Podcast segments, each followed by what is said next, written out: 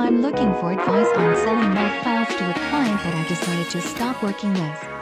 How would you go about it? Hi, about and welcome to this? Freelance to Founder Shorts. I'm Preston Lee. I am Clay Mosley, and you've probably heard our in depth coaching calls with everyday freelancers who want to scale their business. now we're helping even more freelancers each week with Freelance to Founder Shorts. Five to 10 minute episodes focused on answering one question from a listener like you. To promote your business on our show and get your question answered, visit freelancetofounder.com slash ask. And now let's dive into today's question. All right. Uh, on on this uh, short, I'm going to be selfish and ask you, Clay, for some advice on an issue that I'm facing. Uh, and I haven't given you any heads up on this at all, so this will be fun. But uh, here's here's what's happening. So basically, I run I run my business. You know, a lot of listeners are familiar with the business Millo. Uh, we're mostly a media company, all online. We don't do any sort of in person or physical things. Um, we don't have an office. I, I work from home, and our team is 100% remote. So like they're all over the world, and um, we've never even like met in person. We just we just interact online. So I'm very much an online guy, right? Well, uh, an opportunity has come up in my city that I think is a pretty great opportunity um, to open uh, an event venue, like just a small, intimate like event venue. It's like maybe 2,000 square feet but I've never like you know done like a lease uh, on a building. I've never leased office space. A lease to me seems like a huge upfront cost or a huge commitment. Like if I have to, you know, get into it for a year minimum or something, which is what I'm finding out is pretty typical one, two, or three year lease on a on a space like that. And so, so like we've been, my wife and I have been talking a lot about this option to maybe start another side business and and something that would be fairly low maintenance, not a ton of uh, ton of overhead aside from the lease. Like it's pretty, it's pretty low key in terms of like what you could do with a retail space. Like we wouldn't be making pizzas every day or whatever. So. Yeah.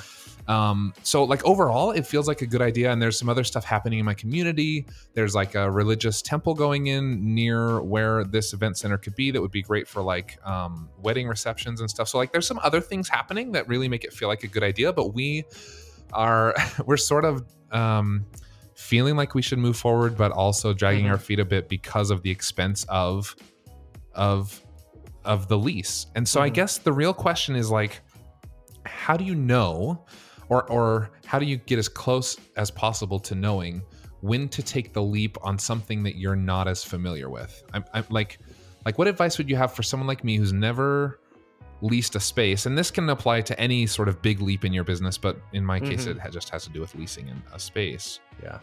How do how do i like justify investing the money when i have no idea if it's actually going to work do you have any thoughts on that Have you ever noticed that many of the problems people call in with on this show can be solved by hiring someone? Sometimes you need a full fledged team, other times, maybe just a simple assistant or an expert in something you're not great at. Whatever your reason for hiring, we recommend you take a look at LinkedIn jobs. LinkedIn isn't just another job board. As you may know already, LinkedIn has a vast network of more than a billion professionals, which makes it the best place to hire. It gives you access to professionals you can't find anywhere else. And LinkedIn Jobs makes the process of finding the perfect teammate easy and intuitive. Hiring is always easy when you have access to so many quality candidates. So easy, in fact, that 86% of small businesses get a qualified candidate within 24 hours when using LinkedIn Jobs. I've used it myself, and it was so simple. In fact, I've made multiple hires using LinkedIn Jobs. And did I mention, by the way, it's free to business owners like me and you. Post your job for free at linkedin.com slash freelance. That's linkedin.com slash freelance to post your job for free or click the link in our show description. Terms and conditions apply. You know, working from home is mostly great, but there are some days when I realize I haven't left my house or even my chair like all day. Have you been there? Getting outside to exercise or making a trip to the gym are just harder now that my office is just a flight of stairs away. If you're stuck in the same rut as me, then you should try Hydrow. That's H Y D R O W. With the Hydrow rower and 20 minutes a day, getting a full body workout is so much easier. Hydrow can work up to 86% of your muscles in just 20 minutes for an insane effective home workout. That's because Hydrow pairs the effectiveness of rowing with the power of technology to connect you with over 5,000 video trainings, classes, and workouts. And get ready to get out from behind your home desk because after a few months of daily rowing with Hydrow, your partner is going to want to take you out for a night on the town to show you off. This spring, join the growing rowing community at Hydrow. Head over to hydrow.com and use code FREELANCE to save up to $400 off your Hydrow. That's H Y D R O W.com and promo code FREELANCE to save $400. Hydrow.com, promo code FREELANCE, or just click the link in our show description. Um, ah, that's a really good. That's a really good question. I'm. I'm glad I came into this blind. um, okay, so this is what I would do. Um, so I I I like what you're saying. uh, The, the fact that it's low, it's low, it's low operating costs. I mean, you're Yep, essentially just paying for the lease, the heating and cooling, hmm um, that kind of stuff. We'd have to buy like Um, some chairs and ta- there's like some upfront costs, yeah, chairs, tables, but- but like really very minimal stuff. Yeah, there's no really ongoing That's right. That's other right. than lease. No costs of goods sold or anything like that. Yeah, it's all utility and straight Mhm. overhead. So I like that. Um, I uh, what I what I'm really liking is just the timing. I think people are just ready to. They're done. They're done with COVID. You Mm, know, um, I think they're ready to just go Mm. back to go, back to normal. mm, yeah. Um, and and I I like the fact that it can do any type of kind of event mm-hmm. right? So I would I would make sure it's pretty versatile. Yeah, for sure. Um and and then here's what I here's what I really love is you you say that Millo is strictly online. Um I think eventually down the road you could eventually create a high level in-person mastermind for yeah, Millo that's true. That's true. um, for current members or or whatever, right? I mean, I see that it's pretty often, um, and and you could do that, you know, one time, two times a year. Um, I what I would do is first of all, if you get a one or two year lease out of it, consider that a win, because commercial leases are typically three, four, five years. Are they okay? Yeah. So if you can get a one year or a two year, I I, I would take it. I would hop on it because like that is that is not common in the commercial leasing space. Okay. Um, so if if that's the case, I would I would hop on the one year. See, and I'm so naive about it. I wanted I wanted them to do like six months to like mitigate my risk. You know. Well, here's what you do. Um, with I'll tell you what else is common. Now they will not do this for a one a one year or two year lease. You might get away with it from a, for a three year, but the longer the lease, um, the more negotiating power you have to Mhm. ask for free rent up front. So you could say, "Hey, if I if I sign a three year lease, um, I want to be charged no rent for the first three months." Yeah, which is important to us because you have to have a built out event center to promote it. And Yep. then people typically book event centers, you know, three or four months in advance. And so there's this weird like waiting period. Yeah, yeah, and and if you know, obviously, the longer you can sign a lease, like five years, then I would be like, hey, I want the first six months for free. Mm, yeah.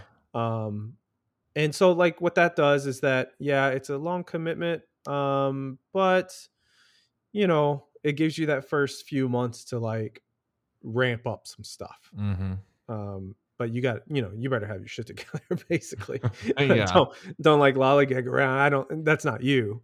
Um, but yeah, and, yeah, and, you know, and and I, I also if there's one thing that that you know how to do is sell. So like yeah. if you know how to sell, you can sell anything. You know what I mean? Um, so you know how to sell Millo stuff, and so it sales ability does not go away when you sell a different product. Yeah, that's opinion. true. I am a little bit worried about like not selling recurring. I love recurring models. Like we've talked about that, obviously. And and Yeah. you know, you you might get some people who want to book it on a recurring basis, but most like our biggest customers who I imagine are going to be like wedding receptions or hmm quinceañeras or whatever. You know, those happen once, hopefully. Yeah. So what you what? Yeah, and you have to think about too seasonal because weddings Yeah, are going to sure. happen in the spring. They're going to happen in the fall, and then Yep. everything in between, you're going to be dead. mhm. Um, so what a really good way, like just you know, just to market it is just to um, hold like uh, you know i don't know if you're if you're asking for this but a really good way to to to promote an event center is to actually just keep hosting events Yeah. um not maybe not paid events but like if you find someone who's influential in the in the the community be like hey um do you want to we would love for you to host a workshop here if you if you want to like speak at it or whatever like you know that that that's a good way to do it is like host like monthly workshops or or whatnot so um it sounds pretty low risk to me i mean the commitment sure of the of signing a lease is is there but you know i i think in the whole grand scheme of things it, it won't take that much selling to pay for make it work.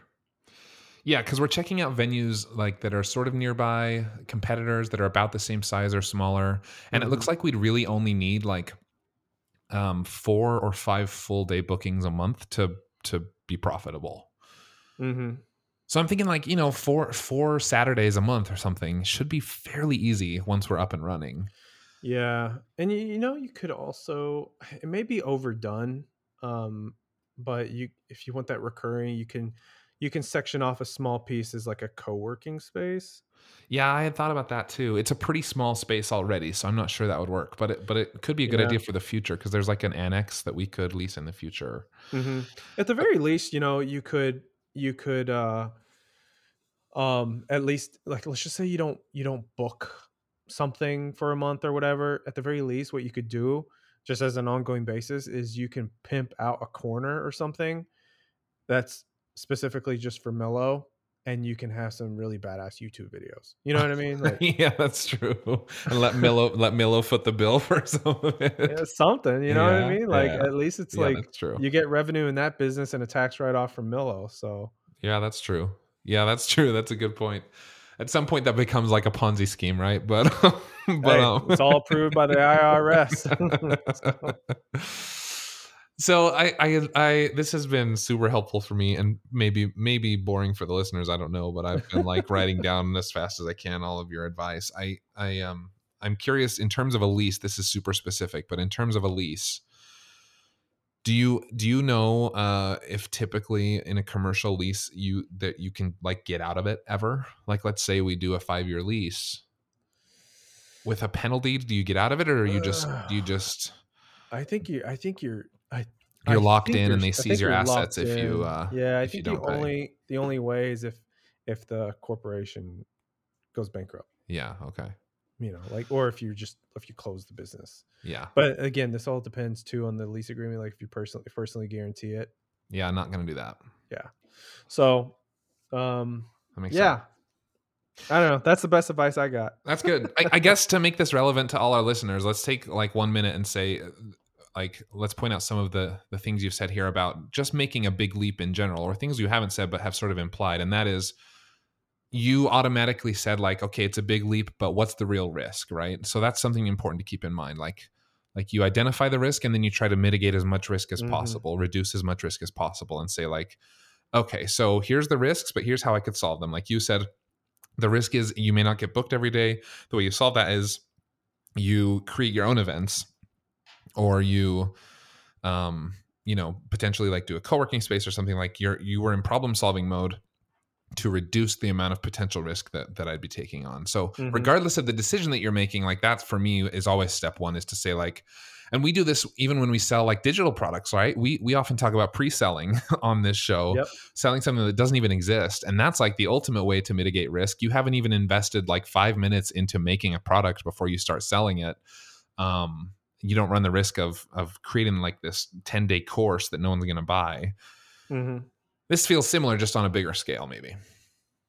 Yeah, bigger scale, and uh, you're just instead of being locked in with your time that you spent to do Mm. it, spent a time doing it, is you're you're locked into money. Yeah. right? Yeah. All right, man. Well, I'll let you know what happens. Yeah, I'm super curious. Maybe I'll uh I'll fly out to Utah and um, book an event just just so I have an excuse to meet you in person. yeah, dude. I was gonna say if we do it, we should. Uh, you know, we'll have a nice big space. We could we could do some videos or host some friends or something. So we'll have to we'll have to figure it out. But okay, man. Well, I appreciate your help, and uh, thanks everyone else for for listening. Hopefully, it was somewhat helpful. We'll talk to you soon. Yeah, see ya. Thanks for listening to this freelance to founder short. Subscribe in your favorite podcast player for more shorts and full length coaching sessions each week. Freelance to founder is a collaboration between Millo, Dripify, and the Podglomerate. Be sure to subscribe in your favorite podcast app by visiting freelance2founders.com. And if you enjoyed this episode, tell us why by leaving a review. Until next time, thanks for listening. See ya. See ya.